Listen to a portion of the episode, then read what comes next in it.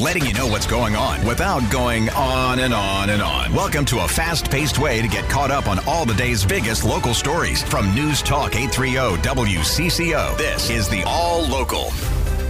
With a look at the WCCO All Local for Monday, April 3rd, I'm Mark Freie. Today's stories include a presidential visit to Minnesota, some encouraging words about Minneapolis police from the city's top officer, and what fans can expect to feast on this year while cheering on the Minnesota Twins at Target Field. But first, our top story comes from the University of Minnesota, where President Joan Gabel is leaving for a new job after she was voted in as the new chancellor of the University of Pittsburgh. The announcement of her departure came about after Joan Gabel had already been introduced as the first ever woman to hold the post of chancellor at the University of Pittsburgh. WCCO radio political analyst Blois Olson says her presidency here was marked by controversy. I don't think anybody's surprised that she may have been seeking work elsewhere, knowing that her contract was up just next year. He says Gabel faced several challenges, including with student security on campus, reports that food service didn't have enough people or food, and her Securian board appointment and resignation.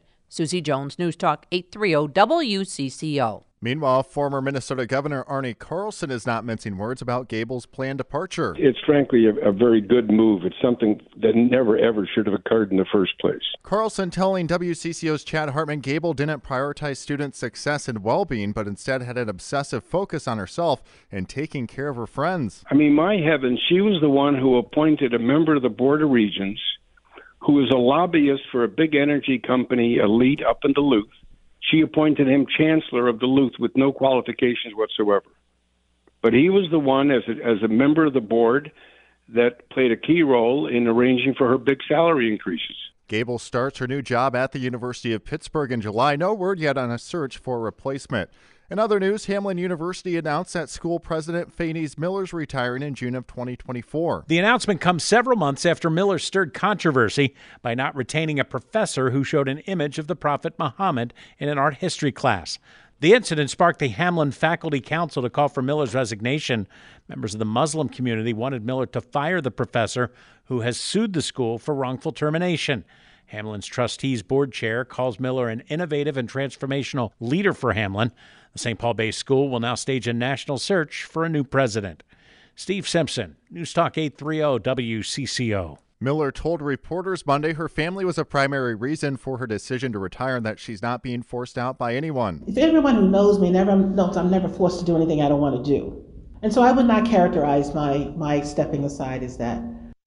President Joe Biden's return to Minnesota is part of a national tour touting the impact of his Inflation Reduction Act. He stopped at Cummins and Fridley, a company that's announced it will be manufacturing electrolyzers in the United States for the first time. Federal investment attracts private investment. It creates jobs and industries, and it demonstrates we're all in this together. And that's what today's all about. I'm here to talk about what we're doing to invest in America, invest in Minnesota and the progress we've made in building an economy from the middle out and the bottom up. Those electrolyzers are designed to bring more fuel efficient engines and vehicles back to the United States, particularly in heavy trucking industries. Minneapolis Police Chief Brian O'Hara is praising his officers, noting this year there has been less violent crime in the city. 45% fewer uh, shooting incidents year to date. That's 40 fewer people have been shot this year uh, you know, gun recoveries, illegal guns being taken off the street at, at a record number. He says it's even more significant because they're down about 300 officers. And finally, it's that time of year where the Minnesota Twins unveil all of Target Field's new foods for the season. Some of the highlights include Hmong sausage and rice noodle bowl, a super pretzel, loaded potatoes, and for the sweet tooth, a giant T Rex cookie is making its debut this year. Tina Rexing is the T Rex owner. It's a long game, so people walk around and eat. And so my cookies are perfect for this, especially family oriented, because you have to share it. You know, some people don't, but it's an option. There's also some fun new cocktails like a Thai basil Bloody Mary and a whiskey soda pairing locally distilled bourbon with strawberry ginger lemonade and ginger beer. Thanks for listening to WCCO's All Local. You can find each day's All Local and all of our podcasts at WCCORadio.com or by downloading the Odyssey app. I'm Mark Freie, News Talk 830 WCCO.